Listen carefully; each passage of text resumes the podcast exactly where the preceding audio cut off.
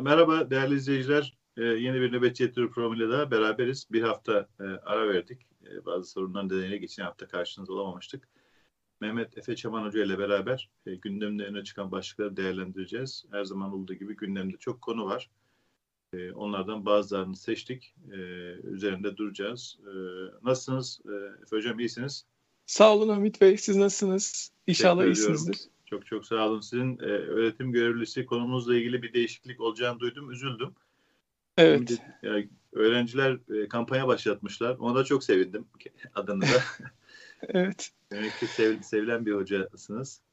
Sağ olun, eksik olmayın. İşte yani bizim bulunduğumuz üniversitenin e, bir takım finansal problemleri var. Yani eyaletimizin tek üniversitesi olmasına rağmen bir devlet üniversitesi ve e, eyaletteki ekonomik sorunlardan dolayı bütçesi bayağı bir kırpıldı son 3-4 yıldır. İşte her yıl e, kontratların uzatılma vakti geldiği zaman benim gibi kontratta çalışan hocalar e, sıkıntı yaşıyorlar. E, bizim bölüme de kötü bir haber gelmiş bölüm başkanını uzatmayacaklarını söylemişler kadroyu. Bakalım yani e, daha henüz nihai karar değil ama tabii üzüldüm e, ben de. Çünkü evet. aralıksız 17 yıldır ders veriyorum öğrencilere. Yani kopmasını istemiyorum bu noktada. Evet, öğrenciler de kopmasını istememişler. Bir kampanya başlatmışlar. E, ona izleyicilerimiz de destek verebilirler herhalde. E, e, ümit ederim tekrar gözden geçirirler yönetim bu kararını. Olmazsa da dünyanın ediyorum. sonu değil. Yani siz evet, yani her, yer, her yerde bu görevi yapabilirsiniz. Ee, Sağ olun. Hocam gündeme hemen başlayalım. Ee, birkaç haftadır konuşulan e, bu Ankara Barosu ve işkence e, çok dikkat çekici. Orada yeni bir gelişme olmuş. E, biliyorsunuz e, Ankara'da e, gözaltına alınan insanlara işkence yapıldığına dair haberler çıkmıştı yakınları aracılığıyla, evet. avukatları aracılığıyla. E, sonra işte herkes, yani sosyal medyada sesi çıkabilen herkes e, feryat etti. E, bunlar e, tutukluluğa çevrilmesine sevindik. Yani artık böyle oluyor maalesef. İnsanlar tutuklanınca birazcık daha güven altında e, olmuş. En azından işkenceden kurtulmuş oluyorlar.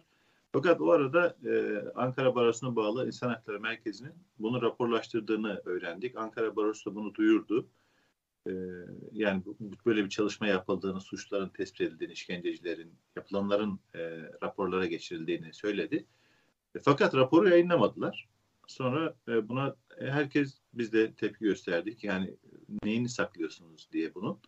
Sonra olay e, büyüdü. Bu e, İnsan Hakları Merkezi'ndeki avukatlar, başta e, Rıza Türmen gibi eskiden Avrupa İnsan Hakları Mahkemesi'nde Türkiye'yi temsil etmiş olan kıymetli bir hukukçu ve birçok hukukçu istifa ettiler. Ankara Barosu'nun bu tavrını e, protesto etmek amacıyla.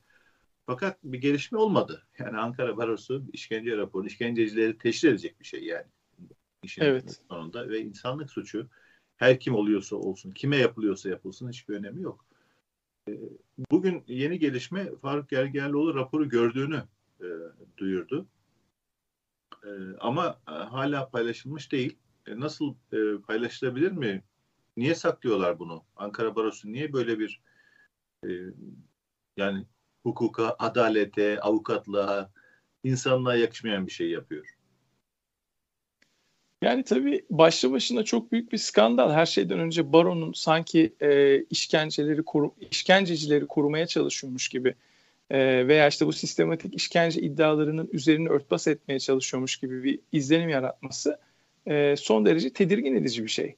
Çünkü Türkiye tarihinde biliyoruz ki barolar hep demokratikleşme ve e, daha böyle Türkiye'nin işte insan hakları karnesinin düzeltilmesi yönünde aktif e, e, rol oynadılar. Dolayısıyla özellikle Ankara gibi e, Türkiye'nin başkentinde ve bürokrasinin kalbi olan bir yerde böyle bir uygulama yapıl yapılıyor olması tabii başlı başına çok büyük bir skandal. Ee, neden giz gizlemek istediler? Neden bu raporun yayınlanmasını istemediler? Bilemiyorum. Yani tabii bu çok spekülatif olur konuşacağımız şeyler ama benim tahmin ettiğim şey şu. E, sistemin insanları yaftalayarak, insanları e, gayrimeşru, yasa dışı ilan edip, terörist ilan edip veya devlet düşmanı ilan edip biliyorsunuz işte hapse attığını, takibata aldığını, sosyal soykırıma uğrattığını görüyoruz. Ve birçok çevreye bunu yapıyor. Yani bu sadece belirli çevrelerle sıkın, e, sınırlı kalmış bir şey değil.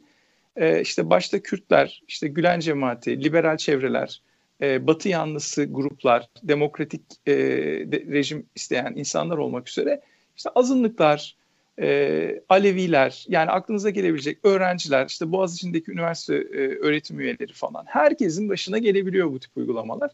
Acaba bundan mı korktular, bundan mı çekindiler? Yani aba altından birileri sopa mı gösterdi, gözdağı mı verdiler baroya? Bu aklımıza geliyor. Ama eğer böyle bir şey olduysa da Hamit Bey, e, bu başlı başına daha da büyük bir skandal.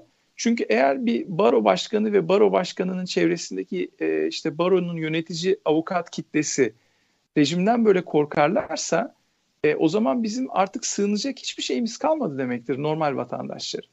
Çünkü insanları savunacak olan avukatlar, avukatların da meslek odası görevlerini ifa edebilmeleri için baroya kayıtlı olmaları lazım. Dolayısıyla eğer avukatlar bile e, bu rejimden bu kadar korktularsa bunun en azından Türkiye dışındaki çevrelere net olarak ifade edilmesi lazım. Sayın Gergerlioğlu'na ben buradan çağrıda bulunmak istiyorum. Yani artık bu kol kırılır, yan içinde kalır gibi yaklaşılmasın. Zaten o hiç öyle yapmaz. Yani o her zaman e, çok değerli e, milletvekilimiz Sayın e, Ömer Faruk Bey e, gündeme getiriyor. Ama mesela CHP gibi, HDP gibi veya başka partilerden yani yurt dışında temasa geçildiğinde sanki e, işte batıdan veya yurt dışından gelen tepkiler e, de böyle bir işte postkolonyal e, daha önceden işte sömürge olmuş ülke kompleksi gibi yaklaşıp şey diyorlar işte siz bizim işimize karışmayın Türkiye kendi sorunlarını kendi çözer. Yani bu 21. yüzyılda böyle bir olay yok. Belaruslu da olsanız, Rusya vatandaşı da olsanız e, veya Venezuela vatandaşı da olsanız demokratik çevrelerle işbirliği yapmanız lazım. Bu gerek batıda olsun gerek doğuda olsun herhangi bir yerde insan haklarına destek olan kurum, kuruluş, ülke, hükümet varsa bunlarla işbirliğine geçmek gerekiyor artık diye düşünüyorum Hamit Bey. Evet yani ben şeyi de e, anlamadım tam. E, bu istifa eden e, yani o raporun hazırlanmasında emeği olan kişiler istifa ediyorlar. Bu çok onurlu bir e, tavır. Türkiye'de maalesef son dönemde pek az gördüğümüz ya da görmediğimiz bir tavır. Fakat muhtemelen onların ellerinde bir kopyası var. Yani bu raporun olması lazım. Eskiden e, şimdi de belki oluyordur. Yayınlanmayan mesela bir yazarın yazısını yayınlamazsınız. Sonra yazar o yazısı kendisi yazdığı için bir imkan var sosyal medyada falan e, basıp yayınlar bir tarafta Facebook'ta, Twitter'da, şurada burada. Bu rapor o açıdan da yani istifa edenler niye yayınlayayım? Mesela Gergerlioğlu okuduğunu söylüyor. O bir milletvekili. E, kamuoyuna acaba paylaşamaz mı? Yani Ankara Barosu bu kararından dönmeyecekse bile yani istifa edenler ya da Gergerlioğlu e, keşke paylaşsa diye düşünüyorum. Belki önümüzdeki günlerde göreceğiz. E, fakat Gergerlioğlu'nun okuduğuna göre e, çok hakikaten e, insanlık dışı şeyler yapılmış.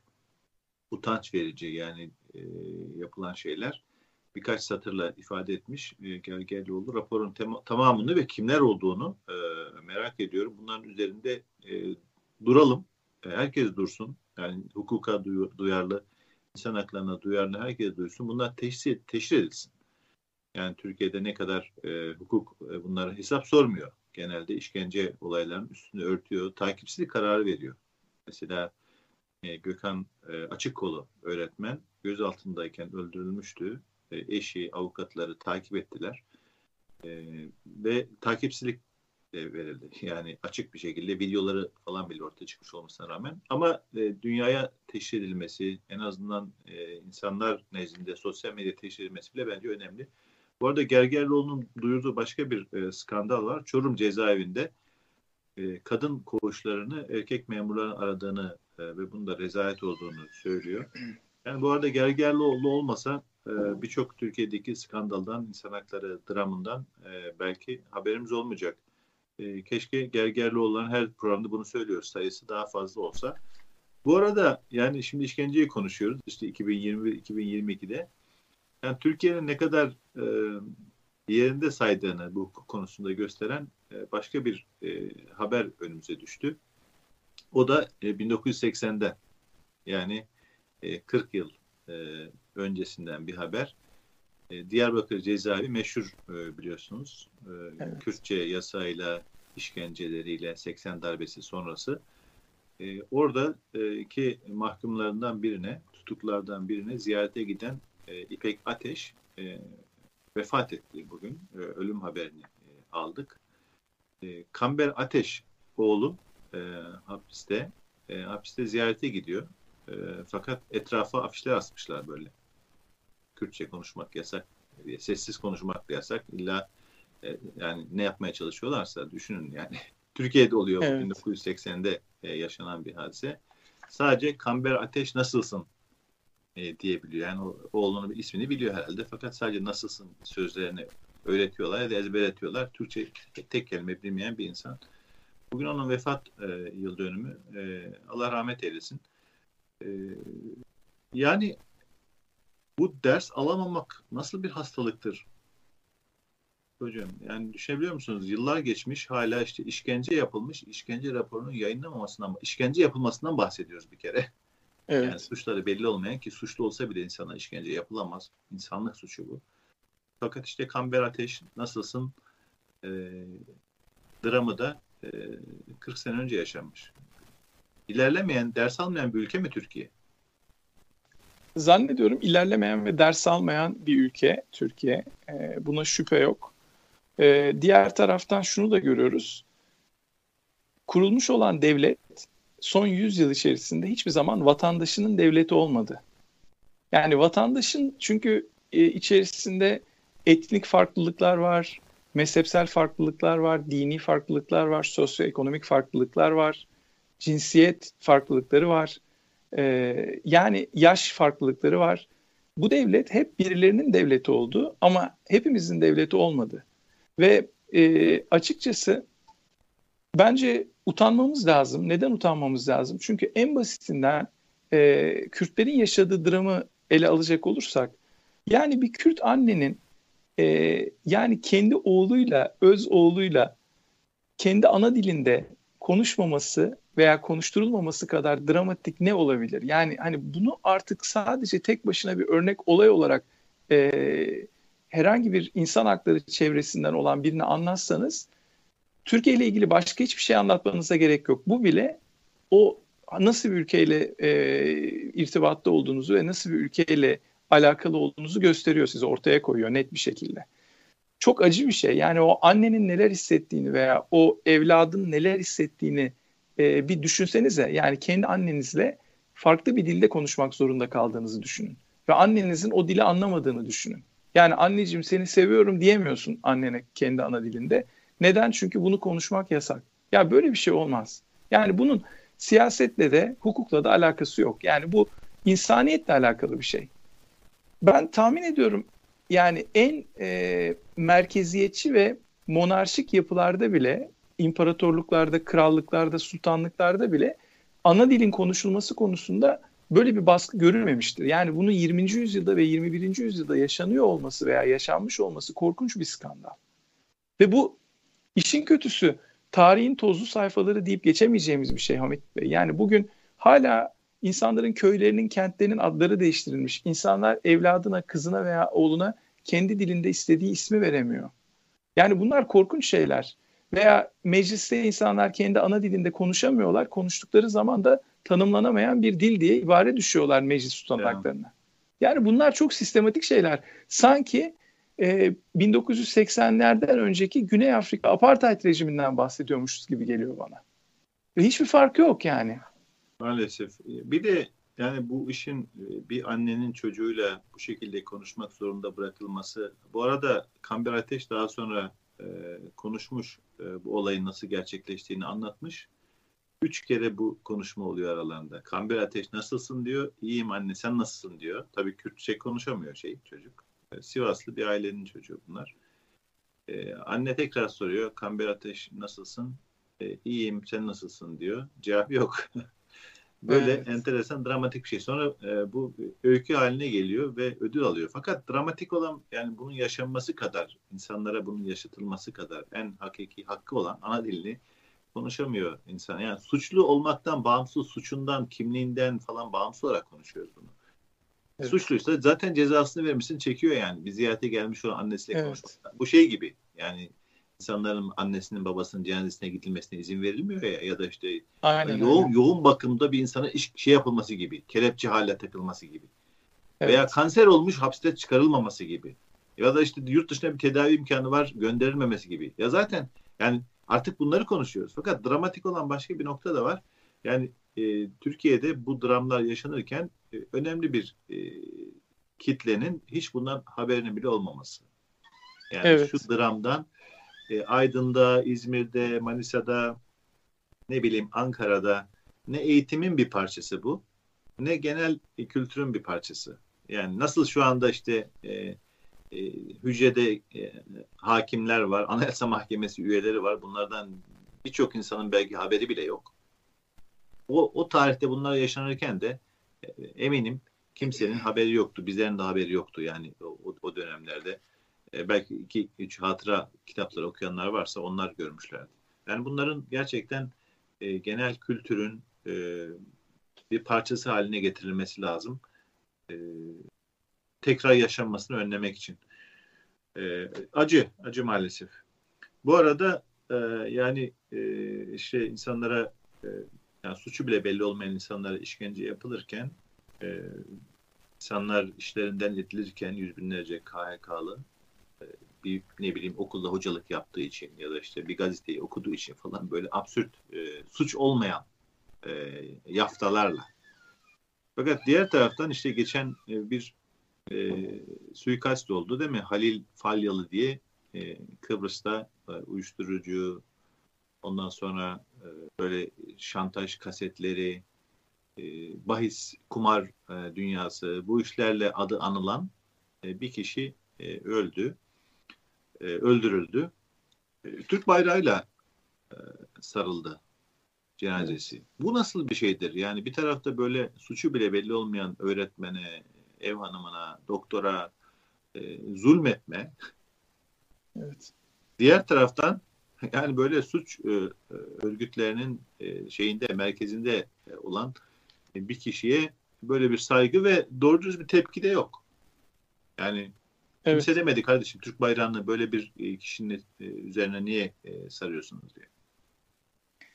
Yani şimdi işin enteresan tarafı böyle bir cenaze töreni oluyor. E, kirli işlere organize suça bulaşmış bir insanın e, öldürülme hadisesinden sonra gerçekleşen cenaze töreni ve cenaze törenine Kuzey Kıbrıs'taki bütün ileri gelenler katılmış. Bürokratlar katılıyor. Cenazesi tabutun üzerine e, Türk bayrağı ve Kuzey Kıbrıs bayrağı seriliyor e, sanki çok büyük bir vatanseverin, çok büyük bir ulusal kahramanın cenazesi gibi bir eda görüyoruz. Ve bunlar bizim çok tanıdık olduğumuz sahneler. Sadece Kıbrıs'ta, Kuzey Kıbrıs'ta yaşanan bir skandal değil. Yani buna benzer şeyler işte biliyorsunuz o gün Samast'ın e, Türk bayrağı önünde jandarmalarla birlikte hatıra fotoğrafı çektirmesi gibi. Veya işte buna benzer birçok farklı farklı failin e, ta 1980'lerden bugünlere kadar ne kadar işte böyle eski ülkücü, e, suça, e, uyuşturucuya, kadın ticaretine e, veya suikastlere bulaşmış insanlar varsa hep bunlar kendilerini böyle vatansever, milliyetçi olarak pazarlarlar. Ve bunlar bir şekilde de çok büyük saygı görür nedense bu milliyetçi çevrelerde. Ben bunun çok anormal bir olay olduğunu düşünüyorum. Yani bu anormal bir şey. Bunun biraz Türkiye'deki pompalanan işte Türk üstünlükçü, milliyetçi kültürle alakası var. Buna çok böyle eleştirel, kritik yaklaşmamız lazım. Gözden geçirmemiz lazım. Yani hepimizin içinde bunun parçaları var. Çünkü o eğitim sisteminden çıktık, o ülkeden çıktık. Ancak başka ülkelerle yan yana koyup karşılaştırıp mukayese ettiğimiz zaman ortadaki olayın ne kadar grotesk ve aykırı bir şey olduğunu görüyoruz. Yani ve e, aslında çok utanılması gereken bir şey. Şimdi Türk bayrağına saygı duyuluyorsa saygı duyulan Türk bayrağının e, biraz daha özenle kullanılması lazım. Yani onun böyle her türlü siyasi şova veya işte bir takım e, ucuz gündelik politikalara alet edilmemesi gerekiyor. E, ama tabii bizdeki milliyetçilik de e, yurttaş bilgisi, yurttaş sev yurt sevgisi, yurttaşlık bilinci de çok yanlış anlaşılmış herhalde. Bunları yeniden tanımlayacağımız günlerin özlemini duyuyorum. Yani hep beraber bunları böyle konuşup daha iyi bir ülkenin inşa edilip işte bu değerlerin korunacağı, işte bayrağın veya işte ne bileyim milli marşların falan çok özenle korunacağı ve bunların doğru insanlara, doğru adreslere teslim edileceği. Yani kimin cenazesinde Türk bayrağının e, kullanılacağını soracak olursanız bana göre mesela çok önemli bir medya mensubunun veya ne bileyim işte çok önemli bir siyasetçinin, çok önemli bir bilim insanının, önemli bir sanatçının cenazesinde Türk bayrağı tabii ki tabutun üzerine serilir. Niye? Çünkü ülkeye mal olmuş bir isim. Şimdi biz bu yani gördüğümüz şahıs ben ilk defa duydum. Adı bir sürü organize suç işleriyle e, falan ad, anılan bir adam. Ya tamam ölmüş.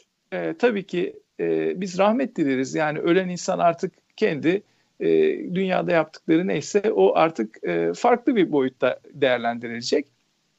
Demek istediğim yani arkasından kötü konuşalım. Ölmüş bir insanın arkasından kötü konuşmayı da sevmiyorum ama gerçekten o bayrağın o orada kullanılmış olması sizin de dikkatinizi çektiği üzere normal bir şey değil bence de. Evet siz o gün Samast'ı hatırladınız. Yani o gün Samast şeyin tetikçisiydi. Hrant Dink'in e, tetikçisiydi. Onu e, yakalayan e, kişiler, e, devlet güvenlik görevlileri e, onunla beraber hatıra fotoğrafı çektirmişlerdi. Ellerinde Türk bayrağı olarak gerçekten skandaldı ve o o, o rezaleti kamuoyuna paylaşan da e, meslektaşımız Ercan Gündü, gazeteci. Türkiye'ye o rezaleti, rantingin arkasındaki kirli e, düzenekleri e, deşifre eden önemli bir e, şeydi o habercilikte. Hatta ödüller aldı fakat şu anda kendisi hapiste. Yani 6 yıldır e, Ercan Gün hapiste. E, diğer isim de yine Türk bayrağının önüne e, konan, e, Türk bayrağıyla kapatılmaya çalışan, aklanmaya çalışan hatırlarsınız Reza Zarrab'tı. Tabii Reza evet Zarrab, o da çok önemli. Değil mi? Bütün bütün bakanlara, bakanların çocuklarını falan önüne yatırmış. E, rüşvete boğmuş. E, baştaki de dahil. E, fakat onu işte e, hapisten çıkarıp ilk hemen apar topar A Haber'de e, arkasına da böyle sanki bir devlet adamıymış gibi, devlet erkanıymış gibi e, Türk bayrağı koyarak röportaj yapmışlardı. O rezaleti de unutmayalım. Yani Türk bayrağı evet. e, ve Türkiye'deki değerler e, neyi örtmek için kullanılıyor? Bu arada e, yani Halil Fal Falyalı e, ismi e, bu uyuşturucu dünyası, bahisler, işte yeraltı dünyası, vesaire takip edenler tarafından biliniyordu. Fakat popüler olarak e, bu ismi Sedat Peker e, deşifre etti. Ve Sedat Peker de e, nasıl e, söylemişti? Dedi ki bu Fal, Halil e, Falyalı e, 100 milyarlık e, belki daha fazla bir bahis e, Türkiye'deki zaten Türkiye'de yasaklandığı için kumar Kuzey Kıbrıs'a yavru vatana kaymış durumda. Bunu kontrol ediyor. Fakat bununla sınırlı değil. Elinde kocaman bir e, şantaj e, kasetleri arşivi var. Mesela e, arşivlerden bir tanesi eski başbakanlardan Binali Yıldırım'ın oğlu Erkan Yıldırım'la alakalı.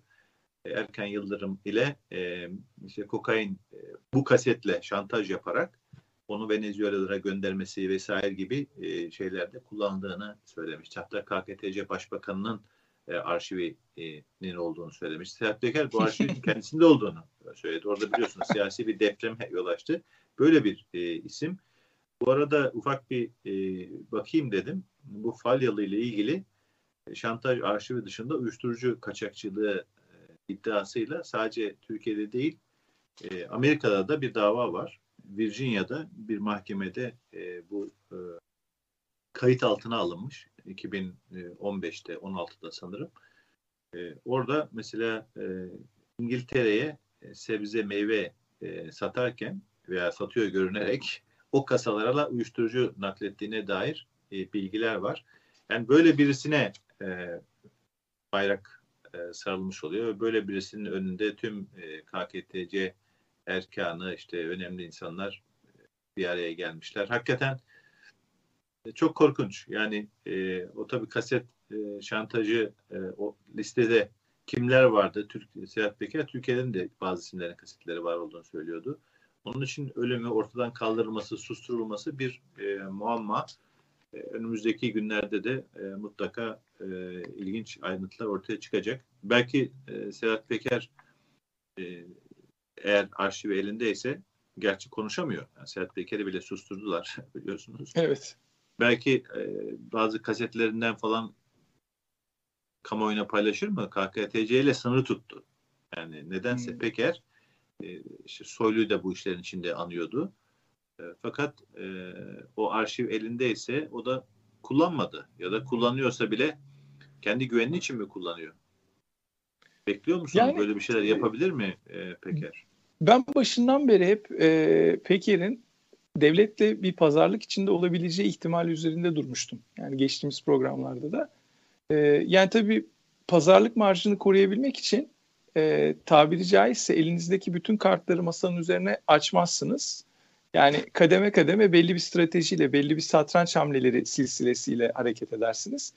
E, Sedat Peker son derece zeki bir insan. Yani e, gerçekten e, korkunç bir zekası var. Bana göre e, bu olayları hesap etti. Yani şunu demek istiyorum. Eğer elinde bir takım doneler varsa kamuoyuyla e, paylaşabileceği, bunları paylaşmıyorsa eğer bunun bir sebebi vardır kendi açısından. E, bunun uygun olmadığını düşünüyordur. Öyle tartmıştır muhtemelen. Öyle düşünüyorum. Yani konuşmamasının sebebi de bu olabilir şu anda. Belki e, belirli bir prosedürel çerçevede Peker'e dediler ki e, eğer konuşmazsan ve işte belirli taleplerimizi yerine getirirsen orta vadede Türkiye'ye dönmeni sağlarız veya seni rahat bırakırız gittiğin yerde falan. Çünkü Türkiye devletinin eli çok uzun, kolları çok uzun. Yani insanları gittikleri yerde de bu kim olursa olsun yani Peker olabilir veya başka bir insan olabilir. Rahat bırakmıyor. Çeşitli enstrümanları, e, diplomasiyi, işte gizli servislerini, ekonomik baskıları, kişisel ilişkileri, adamlara rüşvet veriyor işte yöneticilere veya biliyorsunuz Kosova'da olanlar, Balkanlarda olanlar yeah. falan. Yani çok tedirgin edici gelişmeler. Bunları engellemek de Hamit Bey zannediyorum hani Peker'den açıldı konu ama biraz daha öbür noktaya getirdim ben. Türkiye Devleti'nin gayrimeşru kan- kanallar e, ile yurt dışında e, yapabileceği operasyon kapasitelerini azaltmak da e, yurt dışındaki devletlerin, hükümetlerin vazifesi. Yani düzgün devletler, e, işte şeffaf yönetimler bunu yapabiliyorlar demokratik yönetimler ama bir takım işte yolsuzluk veya e, işte politik stabil olmama durumu, istikrarsız olma durumu gibi olan has, e, hadiseler olan yerlerde, Balkanlarda, Kafkasya'da, Afrika'da, Orta Asya'da falan Türkiye e, cirit atıyor. Yani o anlamda e, çok temkinli hareket etmek gerekiyor Türkiye dışındaki insanlar. Evet arasında. yani biz, bizatihi Sedat Peker kendisi açıkladı ya yani bir suç örgütü lideri olarak devletle nasıl yani özellikle siyasi iktidarla nasıl iç içe olduğunu yani sadece bugünkü siyasi iktidarla değil daha önce de asker kişilerle işte ağırlarla vesaire nasıl yakın olduğunu. Yani Türkiye'de gerçekten devletin e, bir e, hukukla bağlı hukuktan bağımsız yani değil mi? E, hukukun bağımsızlığı diye bir şey var. Çok önemli bir evet. evrensel ilke var. Türkiye'de devlet de en önemli kriterlerinden biri hukuktan bağımsız olması. Onun için suç örgüt suç suç örgütleriyle, suç örgütü liderleriyle çok rahat çalışabiliyor. İşte e, biliyorsunuz e, Bahçeli'nin Çakıcı'yla şeyi vardı. Fotoğrafı vardı. Gitti hapishanede ziyaret etti. Tabii. İşte Çakarlı araçlarla dolaştırılıyor vesaire. Şu anda Sedat Peker'e biraz diş biliyorlar ama e, eski pis oyunlarını deşifre ettiği için diş biliyorlar. Yoksa suça tabii. karşı oldukları için falan değil. Maalesef Türkiye'nin e, tabii AKP içinde e, içler acısı bir durum. Bunlara karşı söylemlerle e, gelip bunlarla tam böyle kol kola e, girmesi çok çok e, tuhaf. Bu arada e, gündemde başka bir e, konu e, Kılıçdaroğlu e, bir e, yani farklı özgün muhalefet stilleri deniyor.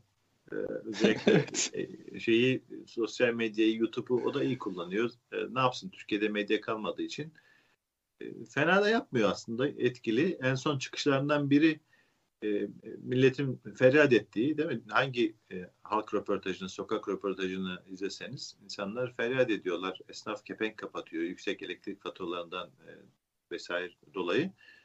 Kılıçdaroğlu da bir e, adım attı. Dedi ki e, bu zamlar geri alınana kadar fatura ödemeyeceğiz. Epey bir yankı uyandırdı. Bilmiyorum siz nasıl karşıladınız bunu? E, bir siyaset evet. bilimci olarak bu çıkışı e, işe evet. yarar mı? Zamları geri alır mı? Aldırılırsa e, Kılıçdaroğlu sayesinde alınmış olacak. Yani Erdoğan evet. için zor bir durum oldu herhalde. Şimdi evet çok enteresan bir olay. Buna iki açıdan yaklaşmak mümkün. Birincisi e, işte seçim stratejisi veya parti stratejisi açısından yaklaşmak mümkün. Bir de ikincisi de hani reel sosyal bilimsel ekonomik dinamikler açısından yaklaşmak mümkün. İkincisinden başlayayım ben şöyle düşünüyorum. Şimdi bu zamların devlet tarafından yapıldığı gibi bir kanaat olması ana muhalefet partisi liderinde eğer buna inanıyorsa bu gerçekten çok vahim bir şey. Çünkü zamların olması e, bir karar değil bir sonuç, bir şeylerin sonucu. Yani yaşanan bir takım işte ekonomik e, sıkıntıların veya Türkiye'nin içinde bulunduğu bir takım ekonomik zorlukların sonucu.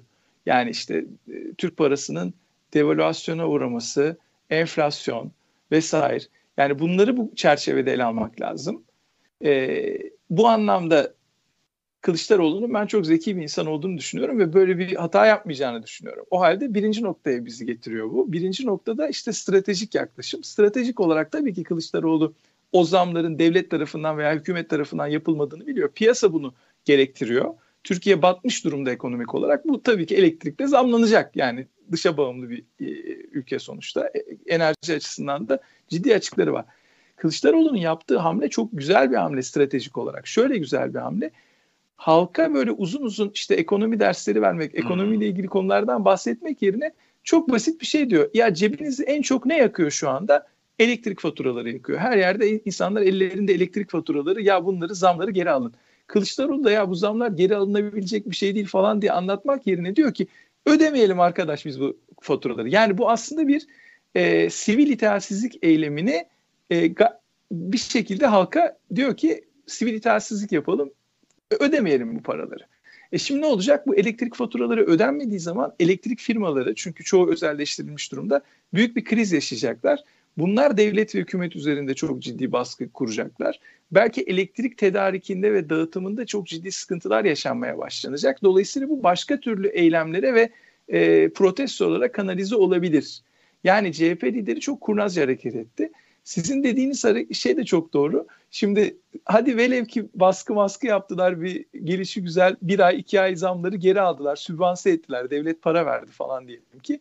Geri alsalar diyecekler ki ya bu e, Bay Kemal'in yaptığı bir şey yani Erdoğan'ın deyimiyle. E, evet. E, kimse bunun bunu e, Erdoğan'a bir artı olarak yazmayacak Erdoğan'ın hanesine. Bunu CHP'nin ve e, Kılıçdaroğlu'nun hanesine artı olarak yazacaklar. Yani ne olursa olsun sanki Kılıçdaroğlu bu hamleyle kazanan adam oluyormuş gibi gözüküyor bana göre. E ne diyorsunuz? Ee, ödemez mi insanlar yani Kılıçdaroğlu'nun bu çağrısını herhalde e, güzelce uyarlar yani. Ama elektrikleri de kesilir. Nasıl karar verir sizce insanlar? Yo elektrikleri de kesilmeyebilir. Ben size şöyle söyleyeyim. Şimdi e, bir kere ödeyemeyen çok ciddi anlamda bir oranda insan var Türkiye'de. Yani hani ödemez mi deriz ya zaten ödeyemeyecek. Evet. Yani bunlar zaten otomatikman bu eyleme katılıyormuş gibi gözükecek e, istatistiklerde. Evet. Katılanlar da çoğunlukla e, politik bilinci olan ve e, hükümete bir ders vermek isteyen muhalif kesimler ödemeyerek bir e, sivil telsizlik yapacaklar.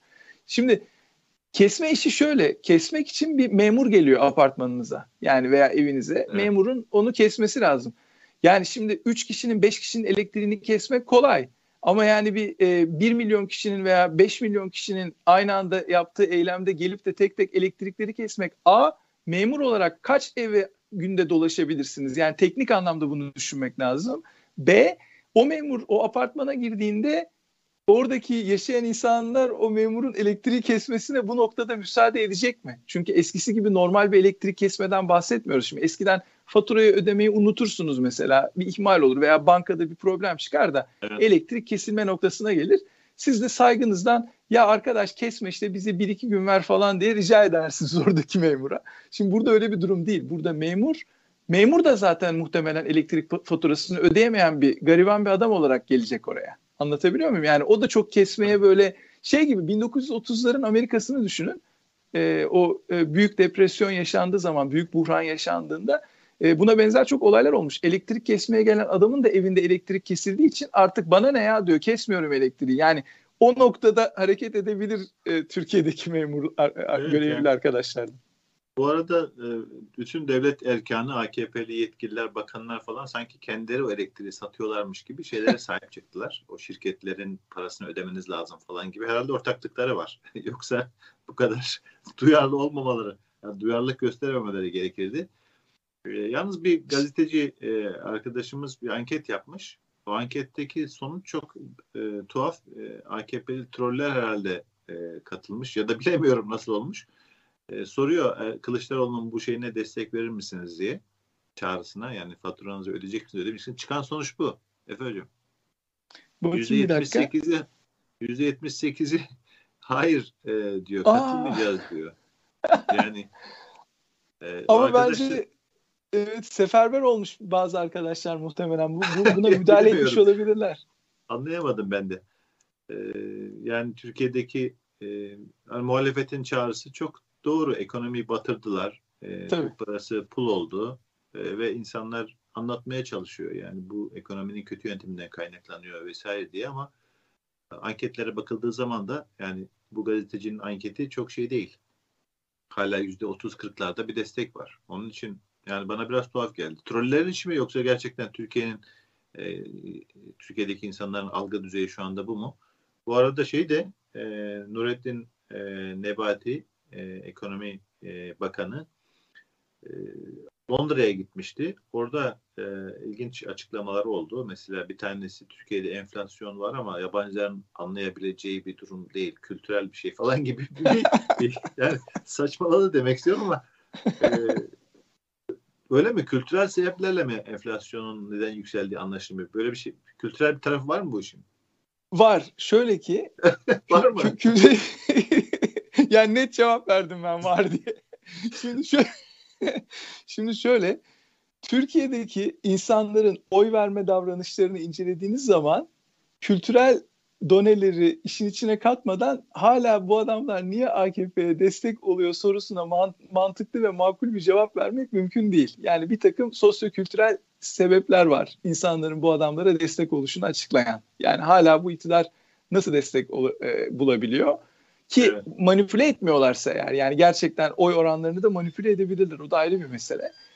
E, fakat şakayı bir kenara bırakacak olursak tabii ki yani enflasyon e, ölçülebilir bir olay, bir sosyal olay. Bir sosyal olay ama ölçülebilen bir sosyal olay. Çünkü ekonomi alanına giriyor. Dolayısıyla bunun hani kültürel bir e, şimdi Türkiye'de yaşayan bir İngiliz vatandaşı olsa veya bir Amerikan vatandaşı olsa onun da hayat standartlarında eğer Türk parası üzerinden hayatını kazanan bir adamsa onun da hayat standartlarında diğer insanlara oranla aynı düşüş olacak enflasyondan dolayı. Sonuçta yani ha sen Amerikalısın ya da sen Çinlisin. Senin algın farklı dolayısıyla sen daha mutlu olursun. Daha iyi alışveriş yaparsın Türkiye'de. Aynı parayla daha rahat geçinirsin falan.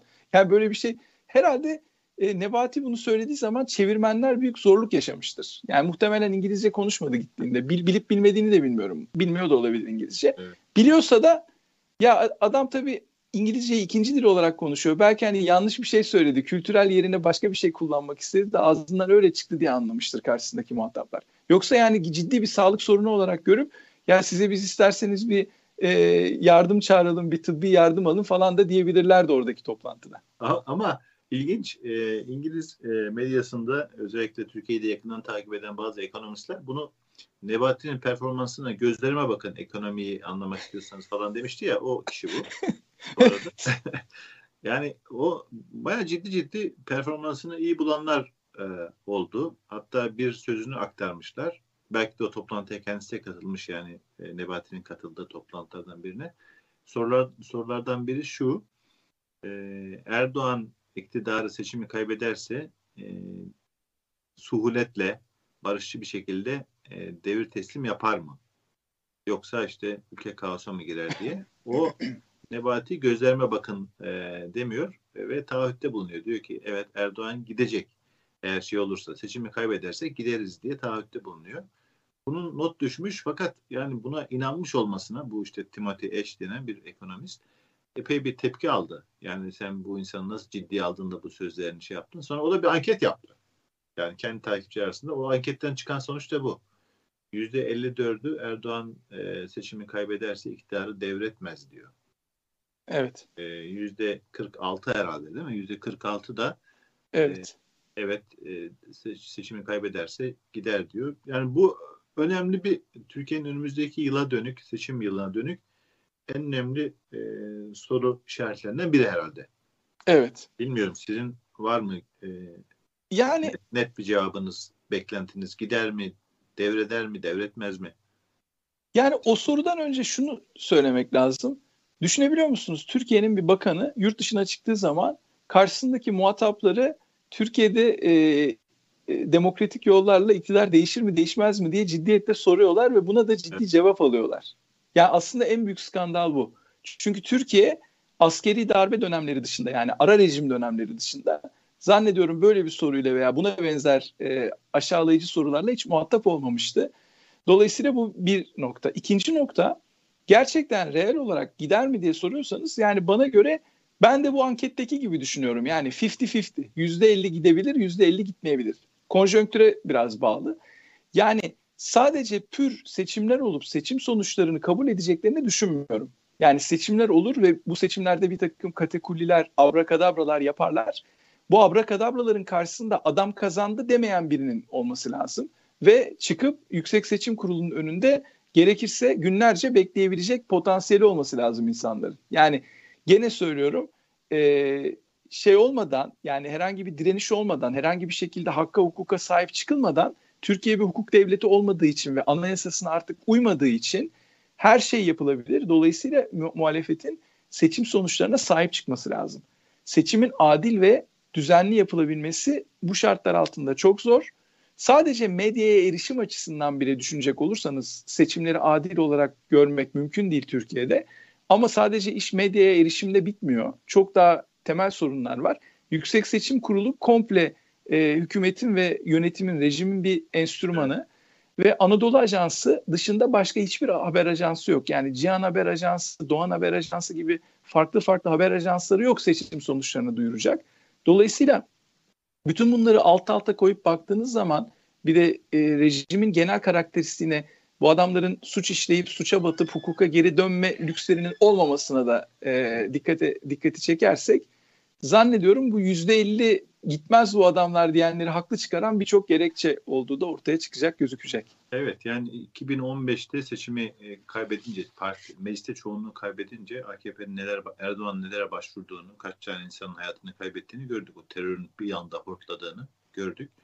Fakat 2019'daki İstanbul seçimlerinde de görüldü ki eğer muhalefet ciddi olursa, sandıklardaki tek tek sonuçlara hakim olursa yani e, bir medyadan şundan bundan bir şey bekleyecek bir tarafları yok. Yani eskiden Cihan Haber Ajansı'nda biz bu işi yapıyorduk elimizden geldiğince. Alternatif bir haber kaynağıydık. Sandıklardan sonuçları topluyorduk ama şu anda öyle bir şey yok. Muhalefet ciddiyse e, bu işi e, asla tesadüfe bırakmaması lazım. Tesadüfe bırakırsa Anadolu Ajansı e, ve e, YSK onlara tam da sarayın istediği gibi bir sonuç verir. E, onlar evet. da e, Atalan düşünceleri geçer yani. Aynen öyle. Doğru yani ben de aynen böyle düşünüyorum. Böyle kesin bir şey söylemek zor. İşte devreder mi devretmez mi? İşte İstanbul'da seçim iptal etti bile. Tekrar zorladı. Fakat yani özellikle o İstanbul CHP İl Başkanı Canan Kaftancıoğlu'na çok düşmanlar bu AKP'li çevreler. Evet. Boşuna değil. Çünkü o örgütlenmeyi sandıktaki tüm sonuçlara sahip olacak örgütlenmeyi Canan Hanım e, yapmıştı. Yani o şekilde bütün Türkiye'de e, bunu gerçekleştirmeleri lazım. Kolay bir şey değil ama İstanbul'da yapılabileceği gösterildi, görüldü yani. Evet. E, bu başka gündemde bir e, ilginç bir e, olay var. Bunu mutlaka e, anmak istiyorum. Sadrettin Sarıkaya e, savcı bu Hakan Fidan'ı ifadeye çağırdığı için e, bayağı bir e, hedef tahtasına konmuştu. Selam Tevhid dosyasında da e, adı geçiyor. E, birçok e, yargı mensubu gibi, birçok hakim ve savcı gibi 5-6 yıldır hapiste.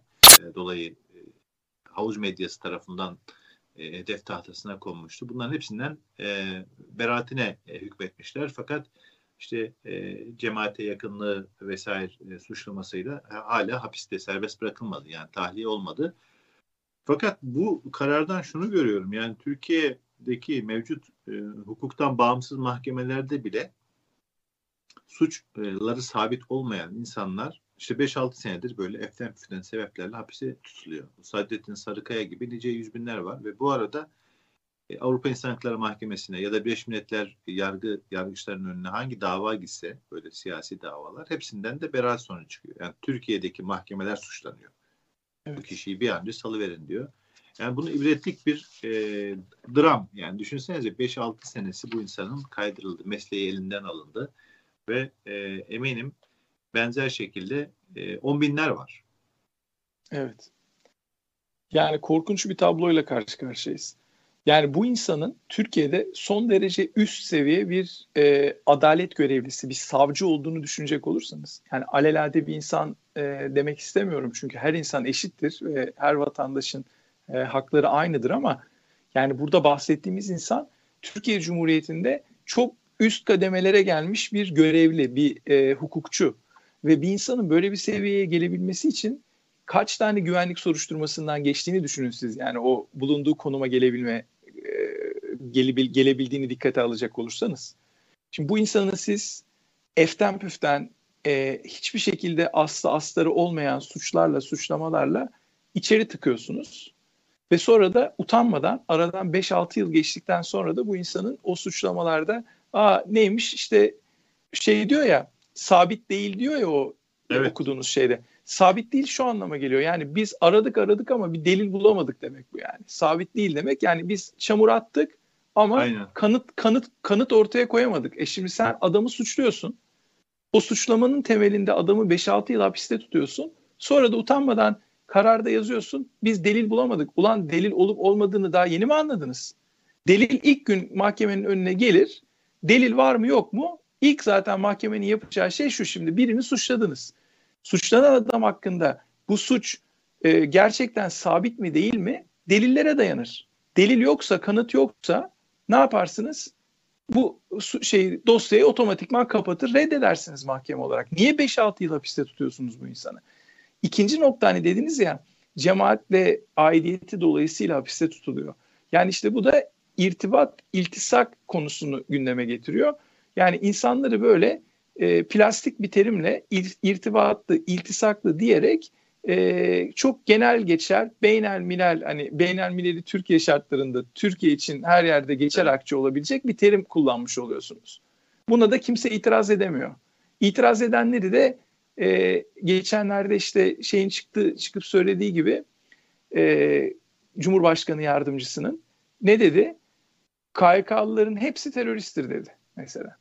Ve o karşısındaki e, sunucu veya işte gazeteci olması gereken arkadaş da çıkıp ya öyle diyorsunuz ama hani bu adamlar yargı yargı süreçleri bitmeyen bir sürü insan var. Hani Türkiye koşullarında bile yargı süreci bitmeden bir adama siz suçun sabit diyemezsiniz. Bu Cumhurbaşkanı yardımcısı olsan da değişmez, Cumhurbaşkanı olsan da değişmez. Bir insana bunu diyemez. Ama diyorlar. Yani dolayısıyla böyle bir tabloyla karşı karşıyayız Samit Bey. Çok içler acısı bir şey.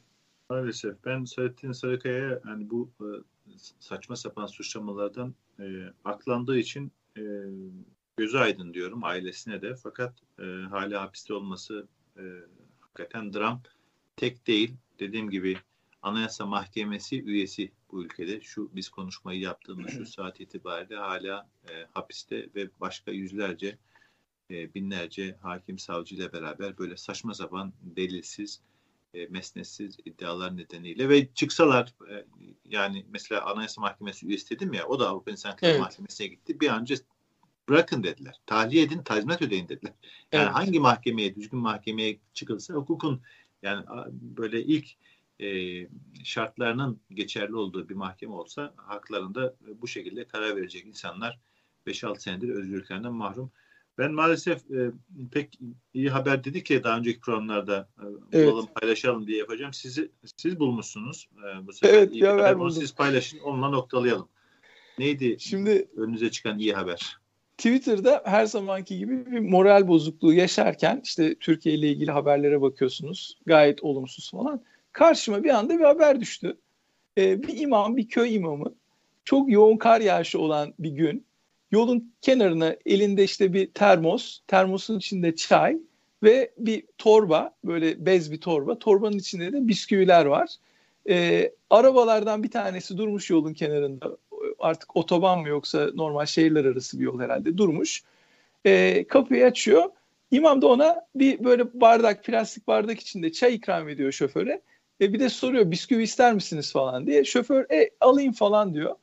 E, imam da diyor ki ben diyor şu diyor karşı köyün diyor imamıyım diyor. Buraya geldim ama diyor insanlar sattığımı zannettikleri için durmuyorlar arabayla. Ama o kadar böyle tatlı dilli ve güler yüzlü bir şekilde konuşuyor ki e, orada şunu anlıyorsunuz. Her şey insanda başlıyor, insanda bitiyor. Yani tek bir insan işte aynı ülkedeki bir başka bir din adamı. Yani güler yüzlü, işte e, sevecen, insanlara orada espri yapıyor. işte insanlara hiç işi gücü yok sanki o soğuk kar günü tipi altında insanlara kar, e, şey çay dağıtıyor, bisküvi dağıtıyor. Yani aynı ülkede oluyor. İşte bu o yüzden söylüyorum. Bu bir böyle zincirleme salgın gibi e, birbirimizi iyilikle ve güzellikle aşılasak işte bu İmam Bey ne güzel e, bunun ilk adımını atmış işte. Bizim de belki böyle bir şeyler yapmamız lazım küçük hayatlarımızda insanları Evet. mutlu etmek için.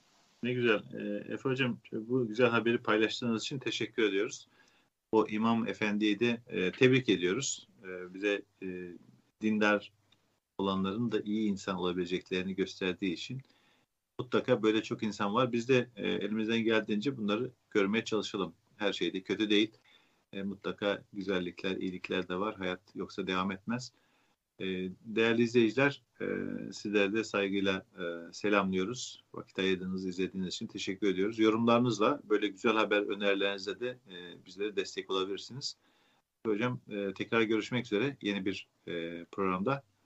Çok teşekkür ederim Hamit Bey. Görüşmek üzere. Sağ olun. Selam, selamlar, e, muhabbetle Selamlar. kalın. Tek. Mi? Sen nereden geliyorsun? Ben karşı köyün imamıyım. Allah kabul etsin. Millet abi. üşümesin diye çay dağıtıyorum, bisküvi dağıtıyorum. Millet zannediyor parayla kimse almıyor. Allah razı olsun. Allah rızası için dağıtıyoruz. Bisküvi Ver abi. verelim abi. Kaç şeker? Tek tek. Hadi Allah bak. işini gücünü rast etsin Amin abi. Allah razı olsun. Hadi hayırlı Sağ ol yolculuklar. abim, Allah razı olsun.